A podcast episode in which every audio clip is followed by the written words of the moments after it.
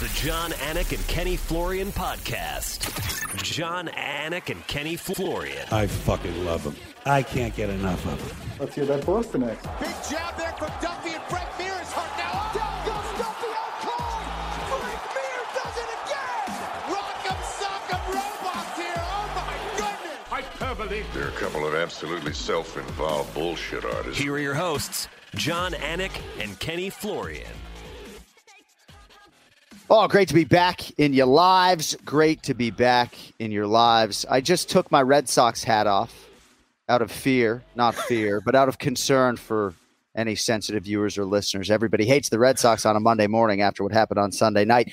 Monday, October 11, 2021. It is episode 320 of the Anik and Florian podcast. So Ken Flo is of a happy disposition today. It's got to be because Bitcoin is north of 57,000.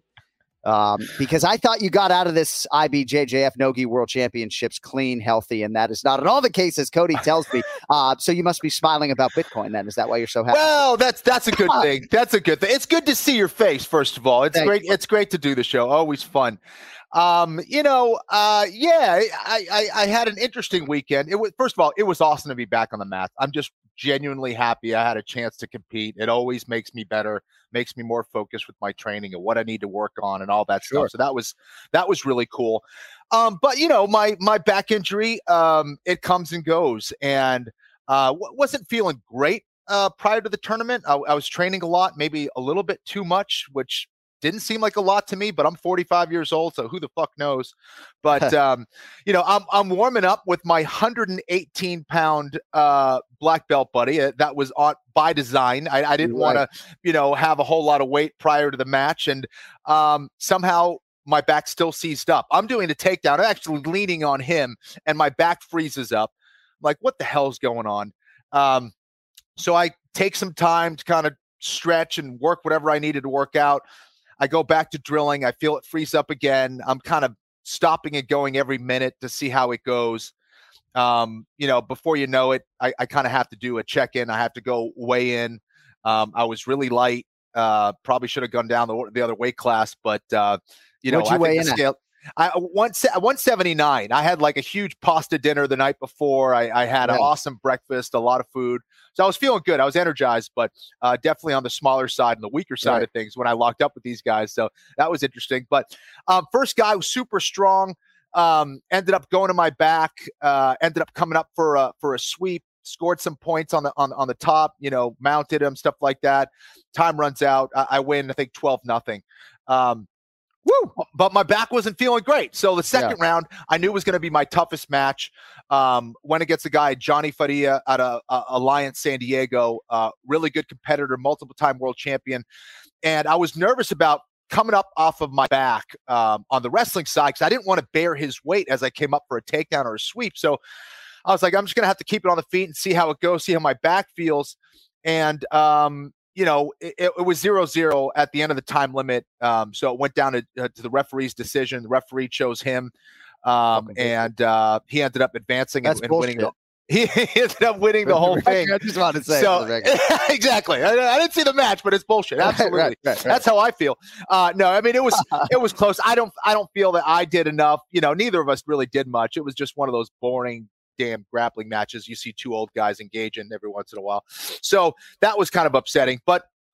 So he ended up winning the whole thing. Uh, looked great uh, uh, in the final. Submitted his guy, and uh, that was that, dude. Uh, my back just got progressively worse. Saturday, I'm going home back to Charlotte, and the, the, the taxi driver, you know, nice guy, drops me off though at like the wrong place, and now I got to go to TSA security.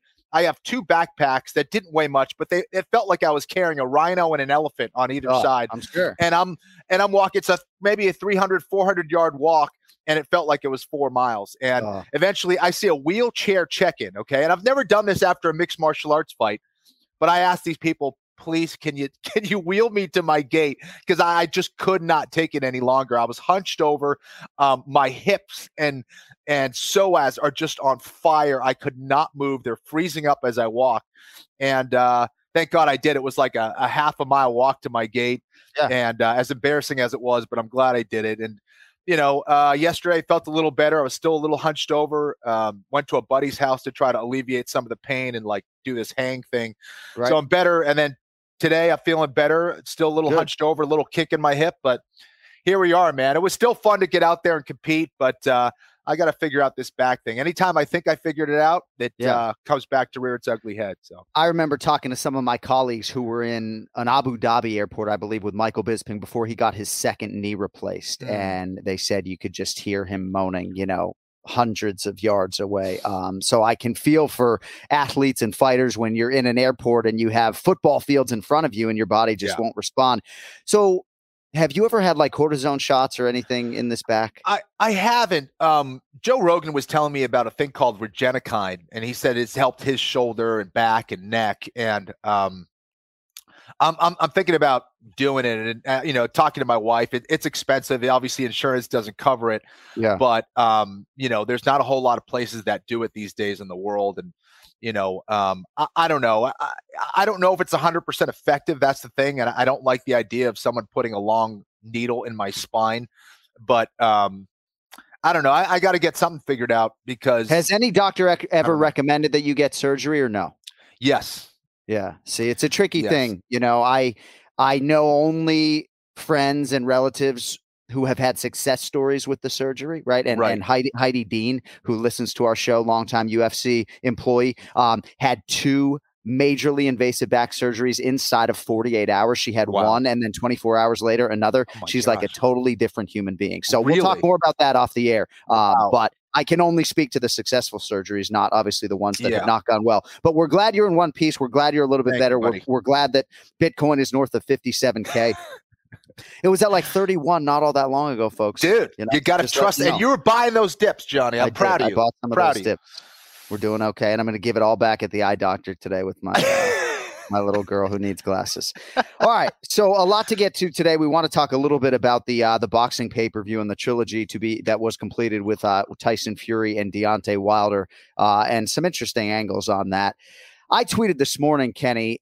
You know, Mandalay Bay, when I was covering boxing regularly from I guess 03 to 08, they would always give us a folder that would say Mandalay Bay, boxing at its best, right? And I tweeted this morning in my time covering boxing, I'd always say when boxing is at its best, nothing can touch it. And I continued to write, you know, MMA is far more exciting for me now and delivers more consistently. But when boxing delivers, it captivates in a unique way. Some of my greatest memories as a broadcast journalist were covering major boxing events. And there's just a special, unique quality to boxing. I don't quite know how to put it into words, but when boxing is at its best, as it really was on Saturday night, with the back and forth, the stakes and everything else, the heavyweight division, um, you know, it's really, really great. I just, for me, overall, the sport as a whole, with a lot of the holding and clinching, I just feel like MMA has has a lot more to offer on the whole. Saturday night in, Saturday night out. But obviously, it was a special, uh, special night for boxing over the weekend.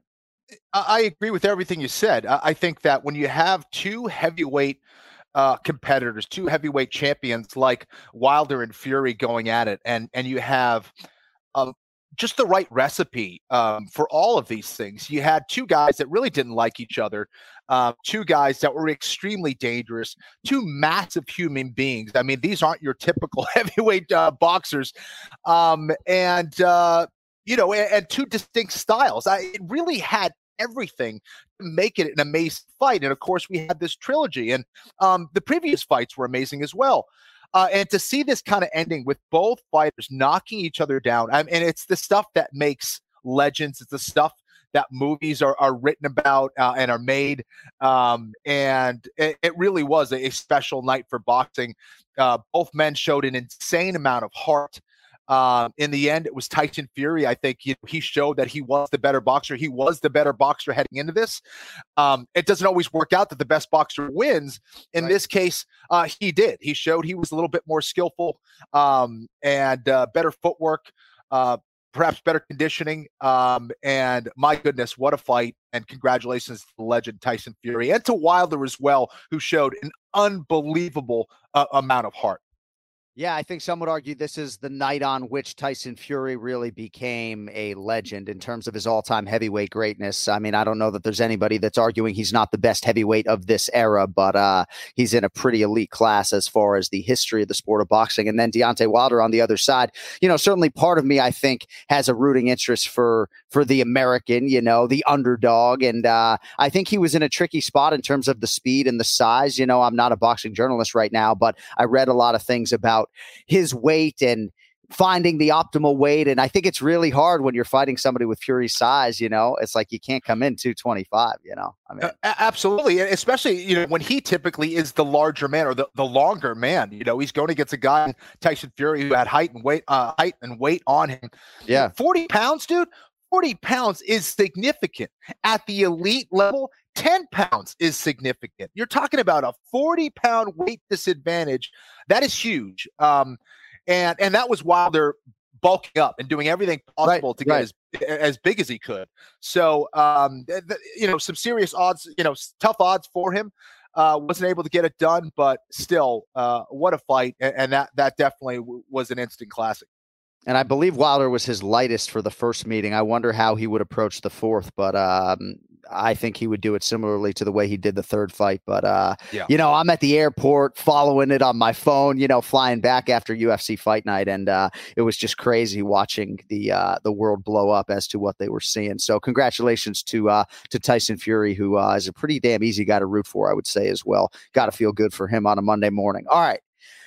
Marina Rodriguez and Mackenzie Dern both hope to be the athlete that we would lead the show with, but we are leading, of course, with Marina Rodriguez. She was about a plus 160 underdog here in the main event against Mackenzie Dern. She wins it by unanimous decision 49 46 times three. It was the fight of the night, according to Dana White and the matchmakers. I probably would have given the bonus money elsewhere, but that is neither here nor there. Marina Rodriguez is a bona fide UFC strawweight contender. Uh, and if she wasn't so damn classy, she probably would have barked for a title shot, but she's in the mix. There aren't that many big names or big fights left in front of her. Marina Rodriguez looks primed to, to maybe one day fight for the title. What'd you think of her performance over the weekend? Uh, listen, I thought she showed uh, a high level of toughness um, and just showed that she was by far uh, the, the, the superior striker out there. Uh, that's really where she had a huge advantage. Mackenzie Dern, um, you know, uh, very basic in her approach when it came to striking, of course. You know, and she had showed some improvements and and seemed to have an elevated level of comfort on the feet. But when you're going against someone like a Marina Rodriguez, you're going to look even worse out there, and you will be exposed. Um, and to me, that's what it seemed like. She didn't understand the proper distance that she was supposed to be at. Marina was making her pay repeatedly, uh, came out and had a very strong first round. Um, but and you know, and we talked about this. You know, these were two very different fighters out there. We had a potent striker in Marina Rodriguez and a potent grappler in Mackenzie Dern. Once they were able to get each other into the other realm, they were dominant. Uh, Mackenzie on the ground um, you know, I thought she had her opportunities at, at, at a choke at one point. I should, thought she had opportunities um, with that arm triangle. I thought she had opportunities with a couple arm locks that may have that she may have missed uh, a little bit. Maybe didn't go for it or force it a little bit more. Which you know, when time was running out, which I thought she should have at least. Yes. Um, but anyways, you know, I, I thought both women, you know, fought their hearts out. But um, I think inexperience was a factor uh, for Mackenzie out there as well. She seemed to panic yep. a little bit out there, and um, you know, obviously needs to get more experience with both her striking, her entries into the takedowns, and the finishes of her takedowns. I feel like there's more to unpack on the Mackenzie Dern side. I could rip for three minutes in terms of superlatives on Marina Rodriguez and how hard it seems like she hits when you're watching her live and just how technically good she is. Marcio Malco, her head coach, is is certainly underappreciated. Her fight IQ, her cardio, right? I mean, on and on it goes. She's really, really good, and she's very deferential to the lone woman who beat her, Carla Esparza, by split decision. She wants Carla to get her title shot first, and then Marina maybe feels like she should be in line. But as far as Mackenzie Dern is concerned, I think there were certainly positive signs, right? Uh, her cardio, you know, she draws a lot of confidence from not just her sparring rounds now, but her desire to spar. She's enjoying it. But I mm-hmm. think there's a lot of inexperience here, Kenny. And I'm just going to yeah. sort of ask you some questions just based upon the fan. You know, I'm nobody's source when it comes to technical acumen, but it seems like they're spending a lot of time trying to strike their way into takedown range, right? And Jason mm-hmm. Parillo could be heard audibly saying at one point in time late in the fight, if you got enough energy to throw a spinning back fist, then give me the one, two, and another one, two to get inside. But I would ask you, should should we be bringing in a Justin Flores for judo or a Daryl Christian for offensive wrestling? And maybe they have these people, right? But it seems to me like if you are going to be a specialist, right? And I'm not saying that she's like a one trick pony, but it seems like she wants to lean into the Royce Gracie stuff and lean into being a specialist and feels like that's where she can really strike fear into this division of elite strikers largely with the exception of maybe Carla Esparza. So yeah, why not? And I know it's hard be if you haven't wrestled your whole life. I get it. But to me, I don't know. Like I feel like the focus needs to be on offensive wrestling. She's had like two takedowns in her whole UFC career. She had zero this night, zero takedowns, one submission attempt. Like, I don't know, Ken Flo. To me as a fan, I'm thinking she needs to figure out a way to you know, be more like Demian Maia, wrestling at all costs. Forget the striking for a second. I don't mm-hmm. know. That was my takeaway. Your thoughts? Yeah, listen, I, I think um, two things. I, I, think that, you know, you mentioned Justin Flores, one of the best takedown coaches in the game, uh, you know, as elite as it gets when it comes to judo and wrestling. You know, uh, the way he integrates everything together is, is, a thing of beauty. So shout to J Flow there. But um, yeah, I think that would be a great choice um, because there's no question about it. You know, her, her takedown game um, is, is, very basic. You know, I, I, go back to when I first started. My takedown game was, was horrible. I remember, you know, trying to hump BJ Penn's leg with a single leg, trying to take him down. I didn't know what the hell I was doing really at a high level. Um, so that's going to help. Getting a proper takedown coach like a Justin Flores who's going to help you integrate it into your grappling, that's for sure. But Jon, the other thing is this comes down to really the, the, the, martial artists themselves. This comes down to Mackenzie Dern of understanding how she can combine it all together. You have your striking coach, you have your wrestling game, you have your own jiu-jitsu and what you need to do.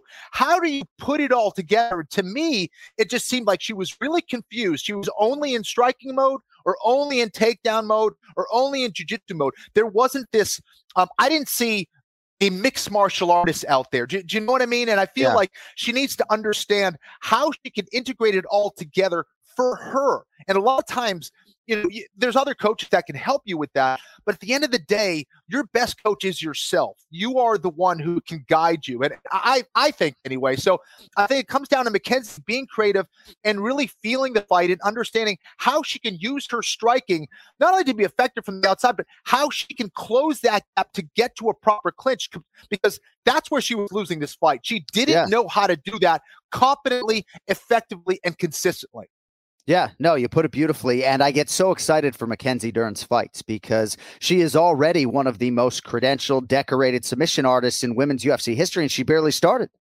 You know, like absolutely, dude. And she looked in tremendous shape. I mean, again, this fight, no the doubt, last fight, no doubt. This was the best shape we've seen her. She's on the right track. She has to trust her journey. She has more work to do. I think she can be very marketable, you know, um, and and, and she's fun to watch. When she's at her best man mackenzie is awesome. And i think that she just she's missing those elements. And and, and to me that just means it takes more time more diligence and, and she'll get there yeah, I think she'll get there too. Rose Namajunas is the champion in this division. Obviously, she'll defend the belt against Zhang Wei Li, and that is coming up November 6th at UFC 268. Carla Esparza is lurking. All indications are that she will get the winner. She has a head to head win over Rose Namajunas, so you got to think Namajunas has an appetite for that fight. And then, of course, you have Joanna Jędrzejczyk, who is the number two ranked strawweight contender in the world right now and hasn't fought since the Zhang Wei Li fight, a fight that I thought she actually wow. won, right? The forehead yeah, I did too. So, Joanna Jędrzejczyk and Marina Rodriguez in a main event makes a shit ton of sense right now. But again, I think that uh, all those women are worthy of title shots right now. All right, Ray Longo coming up in 60 seconds. But when your online checking account balance is running low, the last thing you need is like a $33 overdraft fee. Overdraft fees have gotten totally out of hand. In 2019, Ken Flo, I want to ask you this. How much money do you think traditional banks collected in overdraft fees in 2019? Just a guess. Pro- probably a ton. How about eleven billion dollars? Yeah. Chime does things differently, though, folks. Chime is an award winning application and debit card that has already saved members north of $10 billion in overdraft fees with Spot Me fee free overdraft. Eligible members can overdraft up to $200 on debit card purchases and cash withdrawals with absolutely no fees. Now, you deserve to have financial peace of mind. Join the millions of Americans already loving Chime. The sign up takes just two minutes. It does not affect your credit score. Get started today at chime.com slash Anik Florian. That's chime.com slash Anik Florian banking services provided by and debit card issued by the Bancorp Bank or Stride Bank, NA members FDIC. Spot me eligibility requirements apply. Overdraft only applies to debit card purchases and cash withdrawals. Limit start at $20 and may be increased up to $200 by Chime. Chime member overdraft fee savings based on eligible members and use of Spot Me versus $33 average overdraft fee. Overdraft fee data based on Bankrate checking account survey and CRL June 2020 overdraft fees report. All right, let us get to the star of the show. He is Raymond Longo. It's now time for the Ray Longo Minute. I want you to punch a hole in his fucking chest. That's what I want. The Ray Longo Minute. Starring Ray Longo. The Jon Anik and Kenny Florian podcast. Ray Longo, 11:33 a.m. Sorry to keep you waiting. Wow. Good morning. No, it was well worth it because the chime, I'm going to have to sign up because I just had an overdraft because I was waiting for the check for my shirts. And Right, right. No, no, and I made a purchase and I freaking went over. So send me the that? info on chime.com, please. Chime.com. Chime.com slash Chime.com. Andy Florian. Say it again. Chime.com slash Andy Florian. How about that? All right, good. I think that was. Uh, nice to see you. We were just talking about Marina Rodriguez and Mackenzie Dern, and I wanted to get some technical thoughts on, on this, and then maybe we'll have a little bit of fun later in the Ray Longo minute. But uh, I don't know, man. For me, I just feel like the focus for Mackenzie Dern after this fight, I'm not a coach, but it should be wrestling. It should be offensive wrestling. It should be any Right. means by which to get this fight to the floor. Because if she can get it there three or four times a fight, I mean, certainly I don't have to tell you guys all it takes is once, but she's got to figure out a way to get this fight down three or four times on her own. And then I think she could potentially be a world champion, but not until she uh, figures out a way to do that. What do you think? Uh, I agree with that. I caught I caught uh, Kenny's uh, last remarks. I do think. Look, I think what that girl has is is a never quit mentality that we saw the other day, which I love. I love more looking at the mental side. She's she was going for it. You know, she was outgunned in the stand up, but it it wasn't. uh you know, wasn't deterring her. You know what I mean? So I, I like that aspect of it. And you're you're right. You know, she has to look. She has to get her stand up a little better also, so she could get inside and and get what she wants. But she was she did have her opportunities to take that fight to the floor, and she didn't. So um, you know, hats off to uh, you know Marina for for doing that. Uh, good takedown defense, but I think she's on the right track. I mean, I still think she's young, and uh, she's been getting good fights, and she's been growing. And uh, yeah, that was a it was a it was a good fight. But I think what I I took out of that fight is she's she's not going away easy. You know what I mean? She's never going Right. to be an easy out. So she's got. I'd still continue that progress with the stand up because she's she's willing to throw, but you know her distance is a little off, and you know sometimes when you don't have the experience, you get frozen a little bit, right? The girl's Yeah. throwing the jab and she's throwing some offense that you have to see that shit over and over and over again to Yes. you know, to be able to get in. So I think it's just a time thing. I think that's what Kenny maybe was alluding to, but I agree with that. I think she's got the components to do it. Now she's just got to get in the gym and, you know, uh, and do it the right way. And and again, the wrestling thing, a hundred percent. But you know, Yeah. look, these, there's a lot of fights you look at. They're easy from the outside. You don't have to be a genius to know what to correct. You know, but the, the person's got to be willing to go back in there and do it. I mean, I I still know guys that you know lost fights on you know takedowns that, that, that they're not putting the time in. They just Yeah. they, you know they everybody goes back to what they love to do. You know, she Right. might be on the floor rolling every day because her jujitsu is awesome and that's what she likes to do, but she has to be forced into doing that. Yeah. Uh, to well, all really indications get to are the next level. is working hard and, and and putting in a lot of the right work. But I think you guys both touched on the inexperience, and she's five or six years younger than Marina Rodriguez. So Right. Mackenzie Dern has time firmly on Right. her side. I- and Ray, you always talk. Hang on, you always talk about. You know, a coach and how much time they spend with with a pupil. When do you think she and Jason Parillo first started working together? Right. Let me ask you that. No, I think it was. I, I don't. I think it was pretty recent. Yeah, don't think it was- September 2020. So they've only had a year together. Right. They've had wild success and they've had a lot of fights, Yes, but I, only a think- year of developmental time together. So yeah, I think he's done a great job with it. And I like again, she's young, and she she's showing that she has the willingness to to improve and to take chances, and that's what I uh, that's what I like about her. She, I, I, I do think I do think she'll be a champ someday. All right. You heard it here first, Cody. Cut that up when mm-hmm. Mackenzie Dern becomes a champion. On the other side, Marina Rodriguez. Kenny, I'll start with you on this. I guess I don't know if I'm asking you if her ceiling is championship as much as I'm asking you how you think she stacks up with the rest of these elite strawweights. You know, I think there are easier matchups, for lack of a better word, than Mackenzie Dern, right? Like, I'm not, you know, Rose, I don't think is one of them, but I do think for Marina, given her style, there might be easier matchups. Carla might be the most difficult one. How do you think, Flo? And then I'll hear from Ray. Marina stacks up with the likes of Namajunas, Zhang Wei Li, Joanna, Carla Esparza, and Yan Xiaonan. Well, it depends. I, I think striking wise, I, I, give her a shot. You know, there's no question about it. You know, is, is she at the level uh, of a Joanna quite yet? Potentially, she has a very similar style. Um, I think Rose and um, you know Zhang Wei Li are still a, a little bit, you know, maybe uh, ahead above, perhaps. But you know, her matchup against Carla Esparza, that, that's always going to be a tough one because she's just not a grappler. Carla is, is a takedown expert. You know exactly what she's going to do. It's tough to stop it, and I think we saw that she is vulnerable against grapplers. She actually had one, you know, uh, choke that was really tight on Mackenzie, it seemed. But other than that, positionally, she has a lot of work to do. She's got to get her wrestling in order. She's got to get her jiu-jitsu to a higher level. And she's able to do that. She has some time to, to build on that she and does. improve her weakness. She could be, a, a, you know, a champion. There's no question about it. She's got the toughness. She has the conditioning. She's a, a, a true pro. Um, I think her striking's already at a very high level. Um, and so I think she's knocking on that door. No question about it. She passed a really difficult test, obviously, this weekend, Ray. She's like 15, 1 and 2. Only loss, of course, to Carla by split decision. Yeah. Couple draws in the UFC, not necessarily full of power um, on the feet. But uh, what what do you think of Marina and and how far she can go? No, I think she's. Uh, I'm, going to again. I'm going to agree with Kenny. Uh, uh, yeah, I, I like this fight for her because look, when you know somebody can get you on the floor and submit you, that causes a hesitation, right? You might freeze up a little bit, but she really did. She survived that second round at the end, um, which I actually missed because I was at a wedding. So I, I, got right up until like the last 20 seconds of that round. And then I had to go You back and watch the fight. You dance at the wedding or no? No, I got a bad hip. My hip's killing me, but uh, I'm good with the slow dances, Jon. If, So you did slow dance with your wife at the wedding? Yeah, slow dance, stick my tongue. in how was that? Was that good? Uh, no, no, it wasn't good. No, because you'd that rather was- be sitting down, was a? You did it for her, right? Oh, a hundred percent. right. A hundred percent. You did it for her. I understand. I owed her this one. This was like a was out in Montauk, so we were out well, there. because I know you don't drink, so Yeah. Well, I had a couple of drinks. you did. What'd you have? What'd you have? I, I'm a Grey Goose on All the right. type of All guy. Good to You know. know.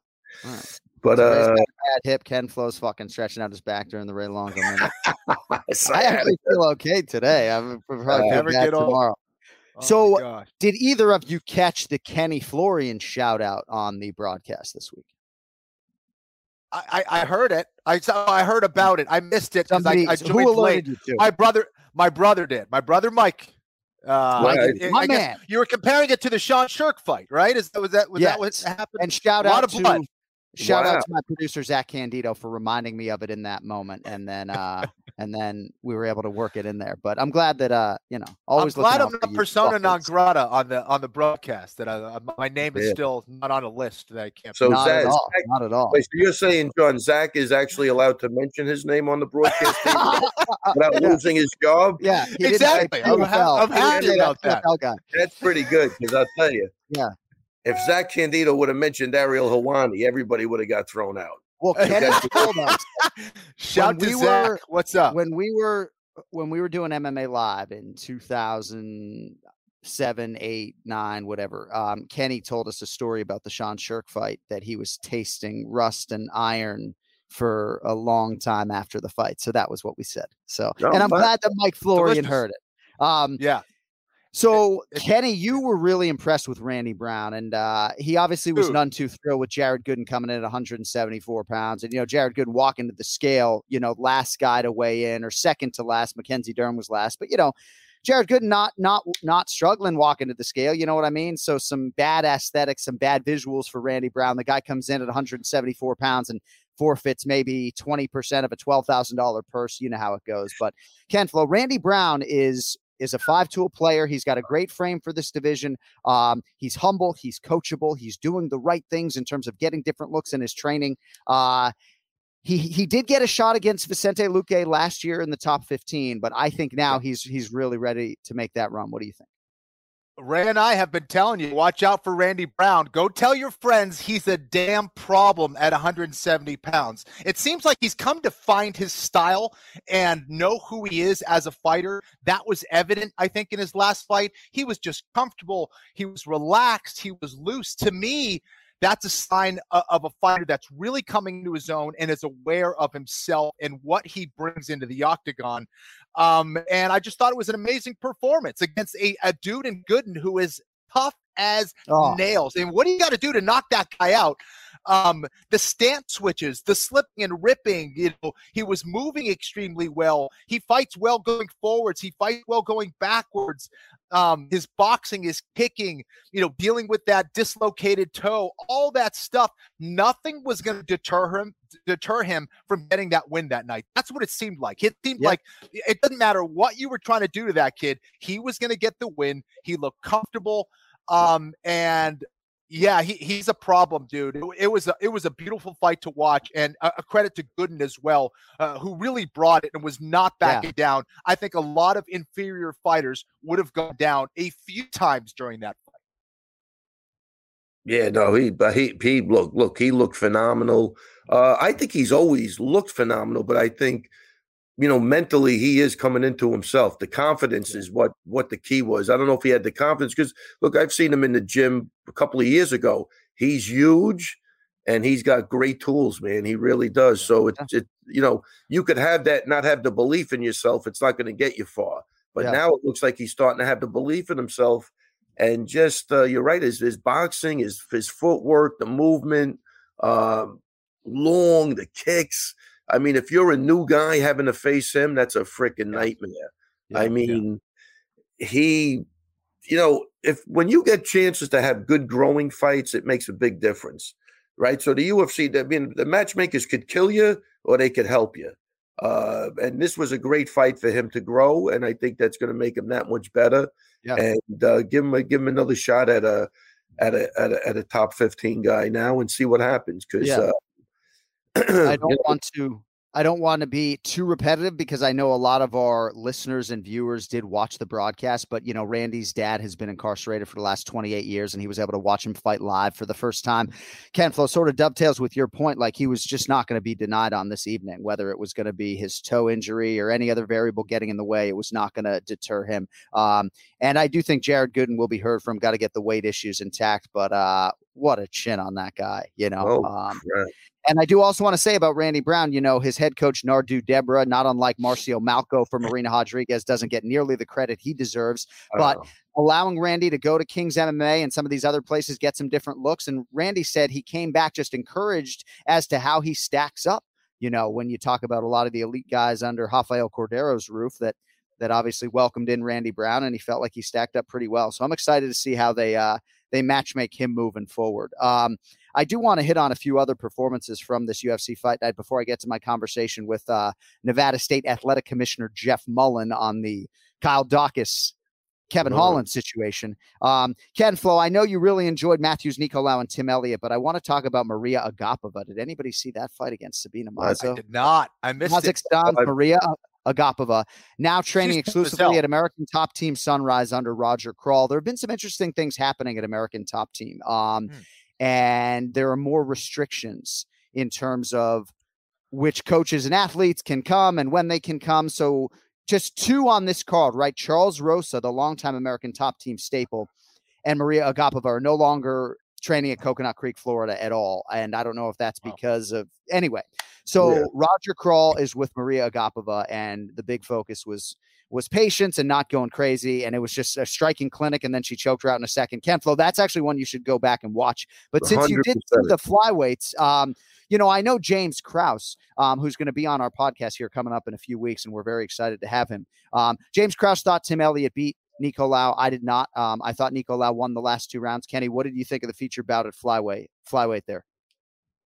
You know, we're, we're talking about a lot of guys that, that don't get enough credit. I think Team Nova Uniao is one of those teams that don't get enough credit for the level of talent that they've produced. Um, and it sounds silly, right? I mean, they're a team that produced Jose Aldo, but still, you know, I, I think they're a team that really stresses mastering the basics, right? But then there's a sophistication to what they do. Um, and I think a lot of these intelligent fighters that are well schooled, they know how to make adjustments mid fight. And that really was the difference to me 100%. and, you know, uh, unfortunately, I, I, disagree with James Krause as well. I, I, thought Tim Elliott showed a lot of heart. Um, he showed a lot of skill. He was right there with them, but to me, he didn't win the fight. He won the first round for sure.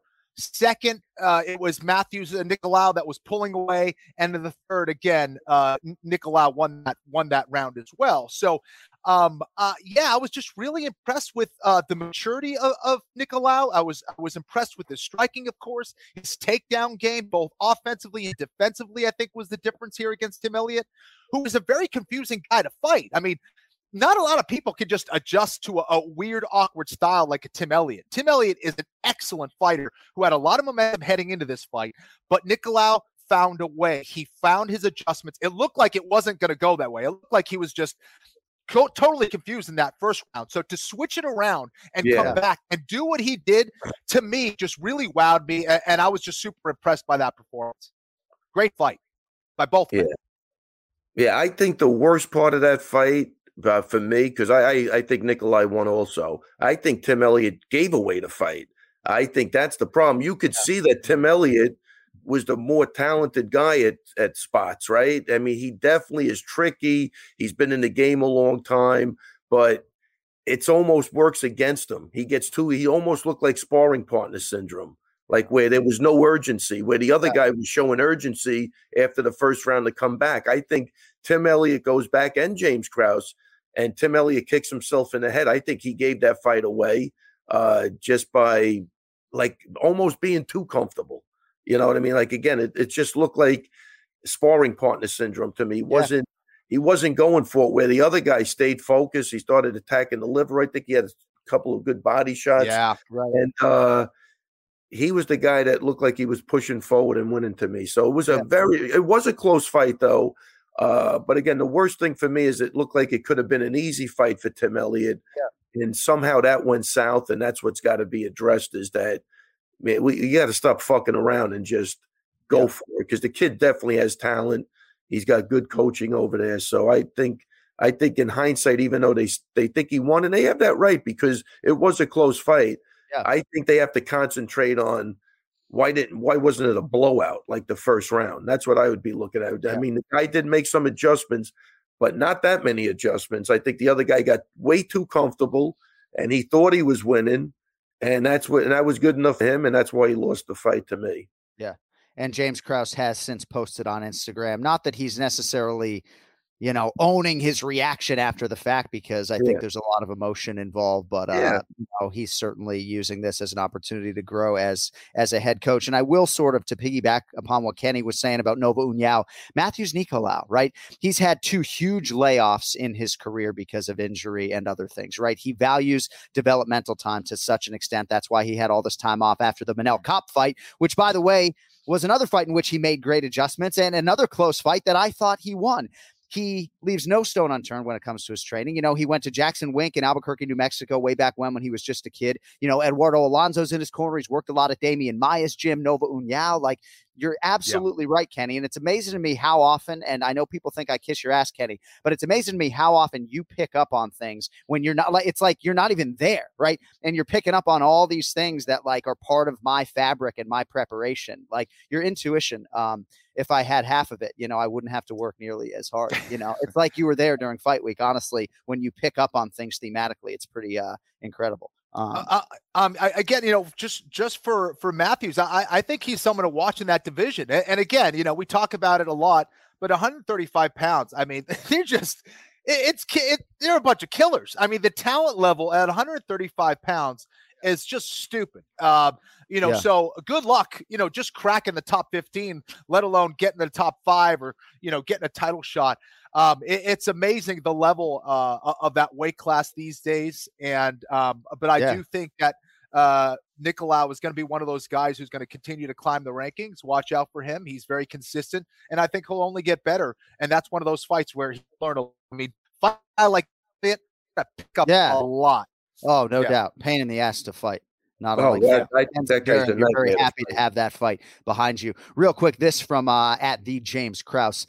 I made a huge coaching error tonight that I'm sure is going to haunt me for some time to come. Going into the third, I thought for 100% sure we took rounds one and two, regardless of if that was true or not. I should have pushed him to work up in the third, and I didn't win, lose, or draw. Yeah, yeah, yeah. So um, Yeah. good stuff from James Krause, who uh, Yeah, I won my every 2020 Anik Florian podcast AFPA for Coach of the Year. Go ahead, Ray.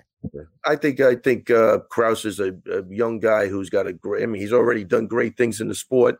But the fact that he even posted that, I think, is a great sign that he'll he'll evolve. And then, and you know, Elliott again. I think he's got you know, like again, he's got all the tools. He's been around forever. Fought for the title, right? Didn't he fight Demetrious Johnson? Almost had Yep. him in trouble at the beginning, but he's and that was early in the fight too. So I think he's got to concentrate on staying focused for three rounds. I think Yeah. he gets off a little bit, and that's what we saw. But I think Krause could make that adjustment easy with him. All right. Two other things that I have to get to with you. And then if you have any local regional guys that you Oh. want to shout out, by all means. We're going to do that in a minute. We're going to do that in a minute. I know how All right. much you love. That's the kick. you love Okay. that. That's the kick. You love it. First thing I have for you today on a regular Monday, you know, sometimes I feel like, man, I'm texting Ray, hey, are you good 11:30 a.m. Eastern? It's like I've texted you 300 and fucking 19 straight Mondays. Like, so a regular Monday for you obviously includes this podcast for the last six and a half years, right? Yeah. So when is your first obligation on a Monday that isn't this show? Like, do you have a, a lesson at one o'clock? Like, when would your day start if you didn't have to wake up for this show? Well, one o'clock. One, what happens at one? I, I start teaching. I do a couple Okay. of private All right. lessons, and I work out. So what if uh, someone wants a private Monday at 9 a.m.? They can't get that, right? Because you're Uh, sleeping. That That's not happening. okay? All right. I start laughing when they ask me. that, I start giggling. right. Well, I have good news. I have good news. We're pushing the showtime back beginning in November, a full hour. So wow. yeah. That's so I don't know if it'll affect your commute. Are you home right now? Yes.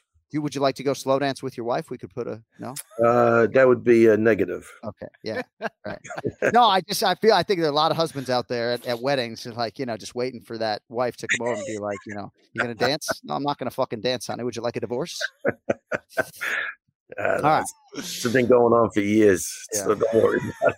No, I think I'm going to a wedding with my wife for the first time in a long time in November of 2022 if this wonderful couple decides to invite us. And I already got to lay the foundation. It's like I, I don't know if there are enough recreational drugs and whiskey in the world to get me to get up on the dance floor with you, honey. You know. Well, I mean, well, if you like could go. we can talk about that. Wait, you- what about the slow dancing? You could do that, right? Yeah, I'm more of a fast dance guy, you know. I went to a- Jon's yeah. wedding. This guy can dance. He's he's full of I shit. bet He he can can, dance. Well, a lot of Him and his brother can dance. I've seen it. Wow. Wow. I can't fucking twerk, Cody. No, I can't. No. Moves like Cruz. Yeah. Um. All right. My second thing with you. So, my man Jeff Mullen, former executive director of the Tennessee State Athletic Commission and now chief assistant to Bob Bennett for the Nevada State Athletic Commission. So I walked right up to him. Uh, 7:50 a.m. Pacific on Friday morning. I was like, Jeff, I got to talk to you about that. You know, um, what the fuck happened with Kyle? Dun- no, um, I just got some clarity. You're, Oh, you're wow. right insofar as I didn't get a ton of clarity. Okay. But I basically said to him everything I said on the podcast.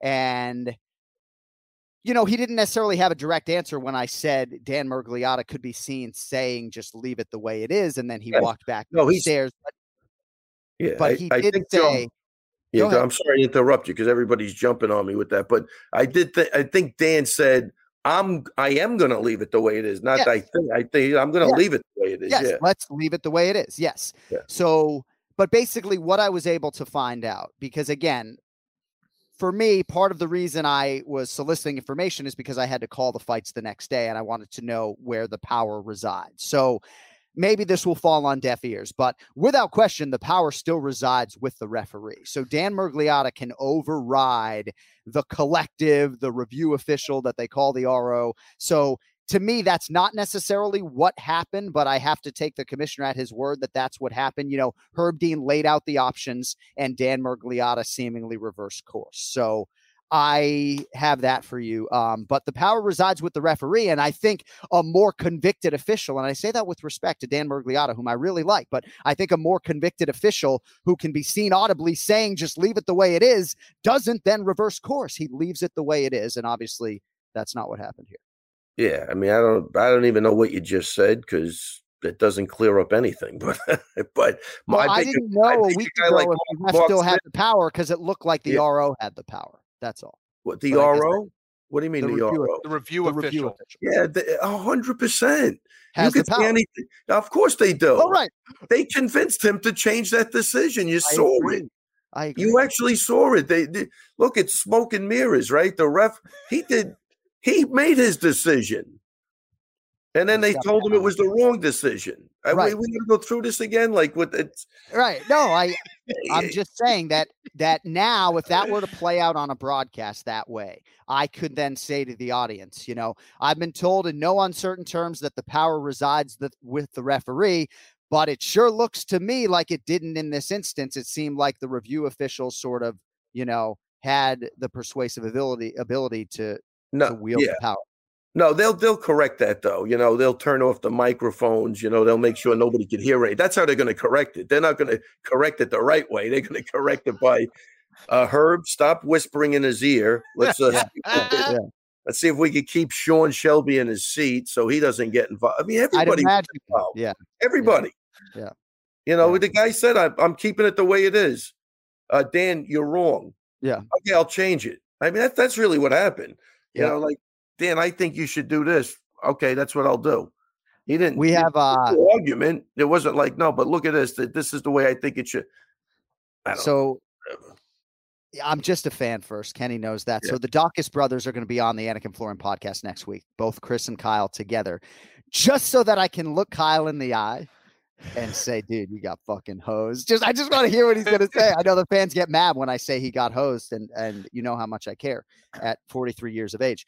But I'm just I want to look him in the eye and and hear what he has to say about this. You know, I mean, Yeah, I don't, eh, Jon. I don't know if he got hosed because, like, again, that was that was a vicious headbutt, accidental headbutt, but it was enough to change the course of that fight. It was unfortunate, so I don't know about getting hosed. He got hosed as far as the fight continuing and then getting it taken away from him. But if Dan would have stopped that fight at the headbutt and given that guy a chance to recover and then restarted, who knows what would have happened? But Sure, he got sure. hosed on the after. He didn't get. There wasn't a. There it was a foul and it was accidental, but Yeah. that was a vicious headbutt. The guy did go out, and from that point on, I think anything goes. and I'm sure that's not the way Kyle wants to submit it. I, I, I, I think he does. Yeah, Anyway, did you watch uh, Tyson Fury and Deontay Wilder? I missed that fight. I heard it was Oh, great. man. Yeah, I missed it. I was flying back, but I was able to uh to watch it after the fact. And uh I don't know, man. Boxing when it hits, man, it's just Yeah, it's, incredible. it's unbelievable. Yeah, yeah, yeah. I, I agree with that hundred percent.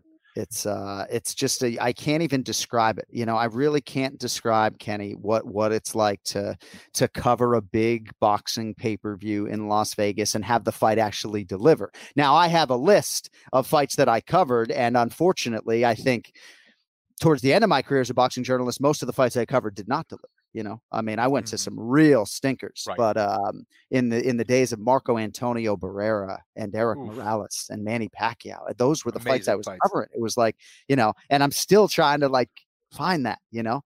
Yeah, yeah, yeah. I, you never. I don't think you're ever going to find that depth. But uh, when, the, like you say, when they hit though those big, the heavyweights especially, Yeah, it's huge. And that, I mean, I saw clips, but I didn't see the fight. But seemed like a phenomenal fight. What I mean, everybody wants. One guy getting knocked Mayweather down. and uh, Ricky Hatton, December Yes. eighth, two thousand seven. Wow, nice. That was a good. That was a good fight. 38 0 versus 43 and 0. Very memorable because Bert Sugar told me to bet on Floyd. Mayweather. Yeah, Bert Sugar told me to bet uh, Floyd Mayweather by round 10 knockout on our Mouthpiece Boxing show. So I went and bet it uh because I didn't have a document preventing me from betting on boxing. And uh, we hit the 10th round TKO. Wow. Um, Yeah. all right, Ray. Um, so uh, how did it go on the regional scene last weekend and who's competing this weekend? Well, this weekend we got uh we got Steve the manager Lee. You know, one of my favorite people. Wow, Steve He's Lee fight- is accruing a lot of experience during He's, he's trying to get as much Sure is. experience. I'm gonna I'm gonna forget somebody, but Anthony Delemmy's fighting. Uh, my girl uh, Jenny Nadell is uh, fighting a kickboxing match. Oh wow, you got a I'm lot of really happy for of her. people near and dear to you are competing. Oh yeah, yeah. There's a big weekend. Diana Caravis, and I hope, man, I hope that's it. I'm trying to think of the board. All Um, and then next week we head out to the uh, Tropicana for the Ring of Combat. We got a couple of title fights on the regional circuit that these guys are uh, 100% going to deliver. So I think. Uh, Oh man, oh, and let me wait. I almost forgot. We also have uh, uh, Nazim uh, Naz fighting on. Uh, he's out in a show in Texas, Houston, I believe, this weekend too. So uh, people are all over the place. There's a lot of fights coming up in the next couple of weeks, and uh, it's a good good vibe at the gym, man. Last night was good. Great, Great, sparring, great group of guys, and uh, everybody's pulling. You know, everybody's got each other's backs. Just a good good energy in the gym, and uh, yeah, so I'm excited. Wait, one thing I want to mention last week too is I I happened to watch the show with your brother and uh, Belal. That oh, was- remember the show? I was it was pretty cool. Man, your brother, I swear to God, I thought it was you. I can't get old Kenny, but I I tell you, he's very, very, very knowledgeable. I didn't realize he was into the sport this much. He seems like he had a lot of stuff even at his fingertips. You know what I mean? Like he was Yeah, he pulling. out the- watches it, he watches more than I do. You know, I, Um, Bob, you could. I'm not. It just was. It was crazy, and he had on Giga and uh, Merab. That's why I turned Right. it on. well, yeah. actually, they That were trying to have it be you versus Merab, as you well know, but you weren't available on that Thursday night. Yeah. And what a coup that they were able to get Giga Chikadze. Um, but they want to have you on, and they were Yeah. humbled by your praise, obviously. And and if you don't know, yes, I am a true monozygotic twin, a Yeah, real that- identical twin, one placenta, same DNA. Wow, Uh, so yeah, I think for people like you who see and hear him for the first time, it's like, unbelievable. wow, yeah, But I was even just impressed with his uh, his acumen with the with with MMA. Man, it was crazy, and the way he speaks is speaks well. And uh, they had that thing was funny with Merab because you know he doesn't yeah. really get the English too much. So the first fight when they they they say you got to say bully, and then they put up nicknames and they put raging, and Merab's just standing there, and I'm like, well, this guy's got to be kidding me. But he didn't, you know, he didn't really know the rules, and it, wa- it was pretty funny. Those guys were entertaining for sure. Well, certainly Giga Chikadze is fluent in English. And I told my brother before the Yeah. show with Merab, he speaks English, I think, better than he understands it. So less is more in terms of ta- that's been my I said less is more in terms of what you give to him. Is that not Yeah. true? I would, I I would, you know, I think when you're in front of them, like when you're having a conversation, when you're with them, Yeah. you know, you could take the time and explain, and there's facial expressions, and I think Right. it helps out a lot. I think when you do like a a phone conversation with them, it's totally different, and Yeah. even something like you know Skype or Zoom, I think is a little different because I mean he's, but he is way better. Yeah, he hundred percent understands everything when he when he gets it. Like you know what I'm saying? Like it, it took him time. It took him one or two times, but he got the bully thing. But the first one, it, it Yeah. took it, it, did take a mistake to get it, but then Yeah. once he had it, he was fine. So he he does get it, but it, he's just they're both really good guys, and to, you know just see Oh. those guys in a setting like that, I thought was great. Yeah. No, it was great. Georgia versus Georgia. Well, remember the show is on this very Anik Florian Podcast YouTube channel live every Thursday night. Uh, Belal Muhammad and Jason Anik will be back this week. They want to get both of you guys on, maybe against each other. So, uh, got to make that happen. Well, Oh, Ray, I- if you don't have anything else, Yeah, I could tell you right now, I'm losing. I, I I don't think I got one right. I got Raging Al. That was about it. yeah, I was actually fearful going into my head-to-head matchup with Platinum Mike Perry, and uh, I got out to a huge lead, and then he came roaring back, and I was, uh, I was not in a good place, but we were able to hold on for the win. So, one to know on remember the show. Um, but thanks for the kind words about my bro. You know, he works hard, he preps, you know, which probably Yeah, no, surprise without you. could you could see it. It it, it comes through. You could a thank hundred percent see it. Yeah. Well, hey, you know, this channel has gotten work for a lot of people out there. So, uh, Oh yeah, sure. Jason, hey, uh, Ray, have a uh, have a great day and a better evening, huh? Thanks for your time right. as always. And uh, And when do we show start? back an hour beginning in November. so Oh, yeah. beginning November. So we still Well, we'll have to talk to you to make sure that uh, you know, it dovetails with your schedule, you know, because we want to make sure that at 1 p.m. you're ready for the Jenny Nadells of the world and Nas, so Nassim. If you can say Nassim's last name right now, I'll give you a hundred bucks. Just try. He's your fighter. He's your fighter. Everybody's got, everybody's, you gotta realize every- everybody's got a nickname in the gym. All right, what's Merab's last name? Can you pronounce that? Davalishelli. No. Try again. Davalishelli. so oh, I thought he was I love out of it. the room for a What's- I know. I thought he got kicked off. Yeah. What's funny. his last name, Smarty Pants? So the V's, wait, what's smarty pants? I just have a file on my phone. I, it's your fighter. and- and he's your fighter. Uh, the, V's are pronounced as W's, so it's Dwalish Willie. Davalishelli. Right. Unbelievable. wow, that's wait. So, so the what are the V's pronounced as W's? What are Hey, the L's pronounced as? I don't know. There's no Shelly in there. Hey, do you think extra, do you think extra rounds would have hired you without your work on this podcast? or no? Do you think UFC Unfiltered would have hired you uh, as the replacement host without the Anik Florian podcast? I got no idea. I'm just surprised I'm still here, to be honest with you. So, I don't know how to answer that Oh, question. man. All right. Well, ho- hopefully you take our call next miracle. Monday. huh? Hopefully you take our call next Monday. Um, thank you, Ray. Cody, can you All right. get him out of here, please? Thank you. He's the best. He's the Yeah, best. that's oh my god, that's Yeah. hilarious. Yeah. I, I knew you were gonna call him out. I was like, you're gonna call him out on the last name thing, and you finally did. That's well, hilarious. notice how I let it go. And, yeah, uh, yeah. It, it it came around again. Well, he only says first names, so Yeah. yeah, yeah. It's like he wants nothing more than to plug the local guys, and then he gets anxiety because he doesn't know their names. He's so excited when it's like, yeah, Steve Lee. You know, everybody can't Yeah. be Steve Lee. You know how Yeah. easy that is pr- to pronounce. You know, Anthony Delemy. You know, Yeah. who I think cornered Aljo. You know, he could drop a Delemy on you. You know, but if you were not born in the United States, forget about or you know, Italy.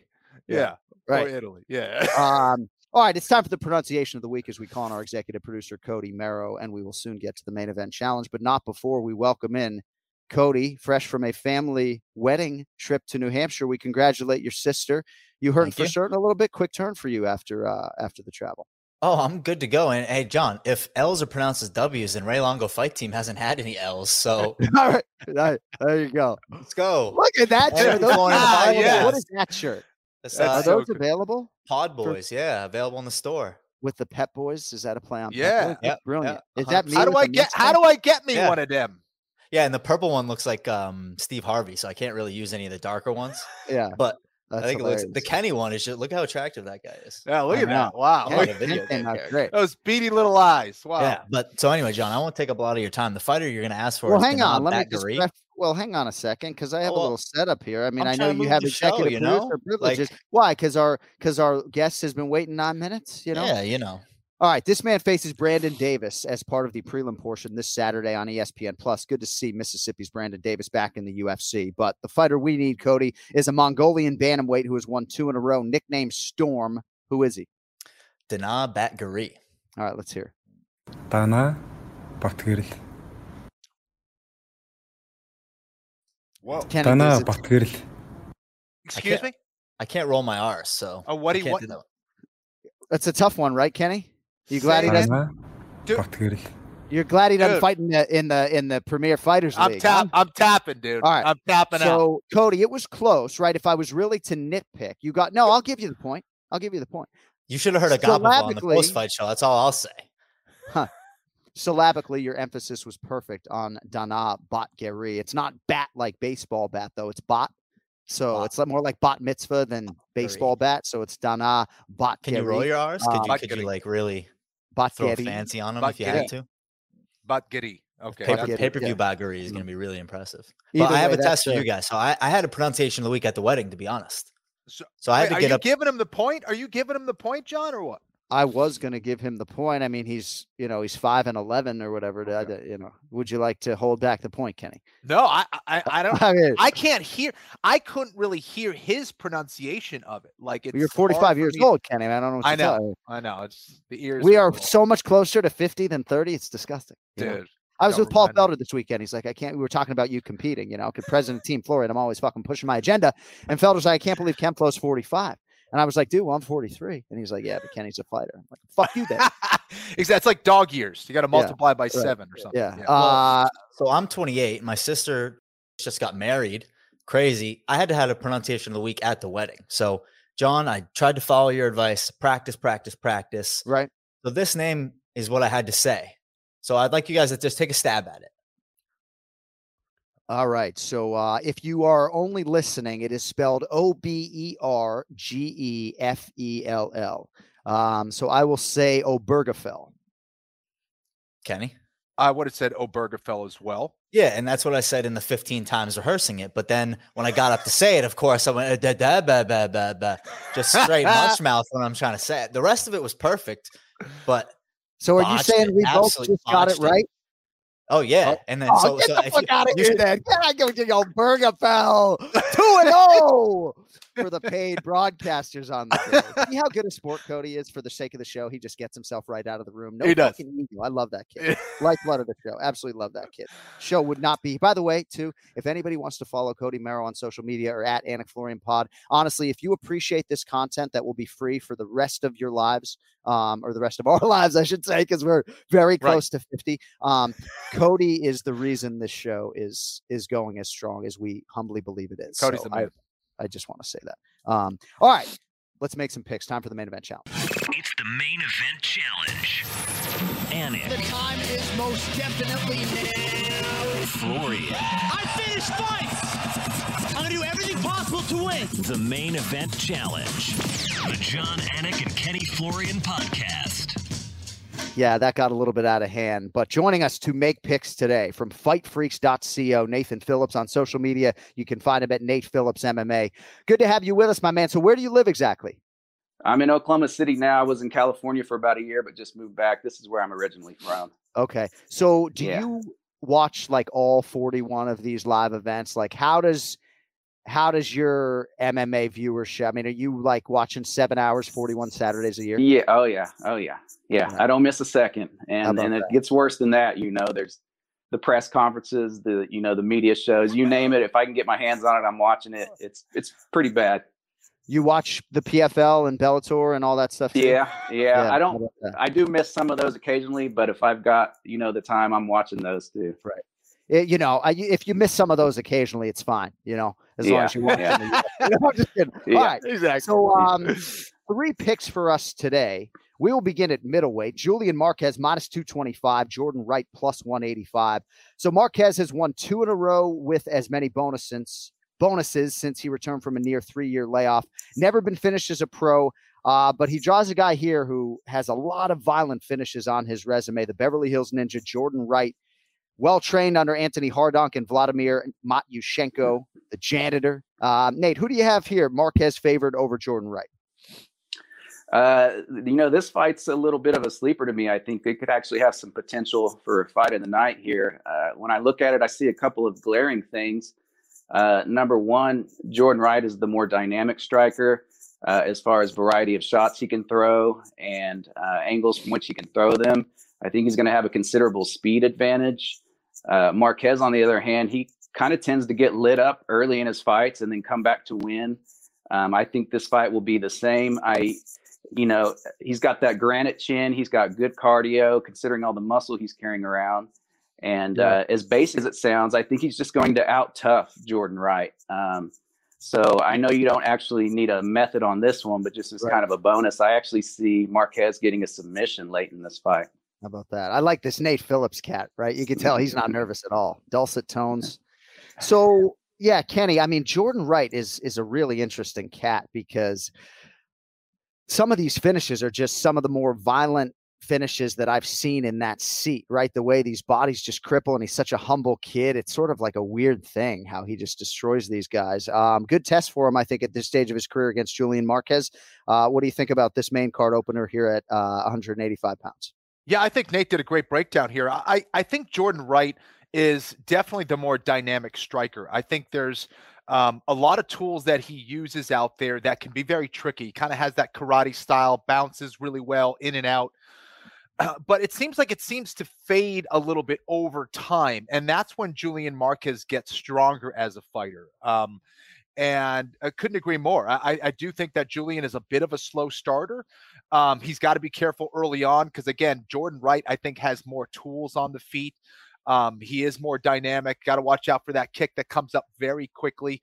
Um, but I think once Julian finds his timing and rhythm out there, I think Julian can make it um, more of a scrap. And when he does that, I think that the fight will favor him. If he can get on the inside, if he can wrestle Jordan down to the down to the mat a little bit, that's going to be a huge advantage for him as well. Um, so I think if you can make it a grinding fight, if you can make it a scrap, get on the inside, uh, I like Julian Marquez to win as well. And another interesting layer, we talked a lot about James Krause in the corner of Tim Elliott. Opportunity for James to get right back on the horse this weekend in the corner of Julian Marquez with uh with that sort of newfound experience. James might even take a fight. Who knows? Yeah, you never know. All right, co-main event at heavyweight. We will take a round and a method of victory, Nate. Uh, it's a pick 'em according to DraftKings Sportsbook right now. Andrei Arlovsky minus 110, Carlos Felipe minus 110. 36th UFC appearance for the 42-year-old Andrei Arlovsky debuted at UFC 28 in November of 2000. Arlovsky has not finished anyone since 2015, but he has won three of four, Nate, and now he draws Brazil's Carlos Felipe. What do you think about this one? Yeah, I mean, well, first of all, who doesn't love Andrei Arlovsky? Remember when he had the long hair and the mouthpiece with the fangs? I mean, what what a stud! And he's still going. He's even surging now. Um, won three of his last four.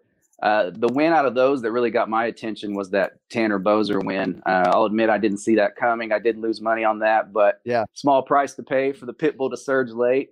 Uh, and then Felipe, on the other hand, he's won uh, three in a row, and anybody who does that is worthy of our attention.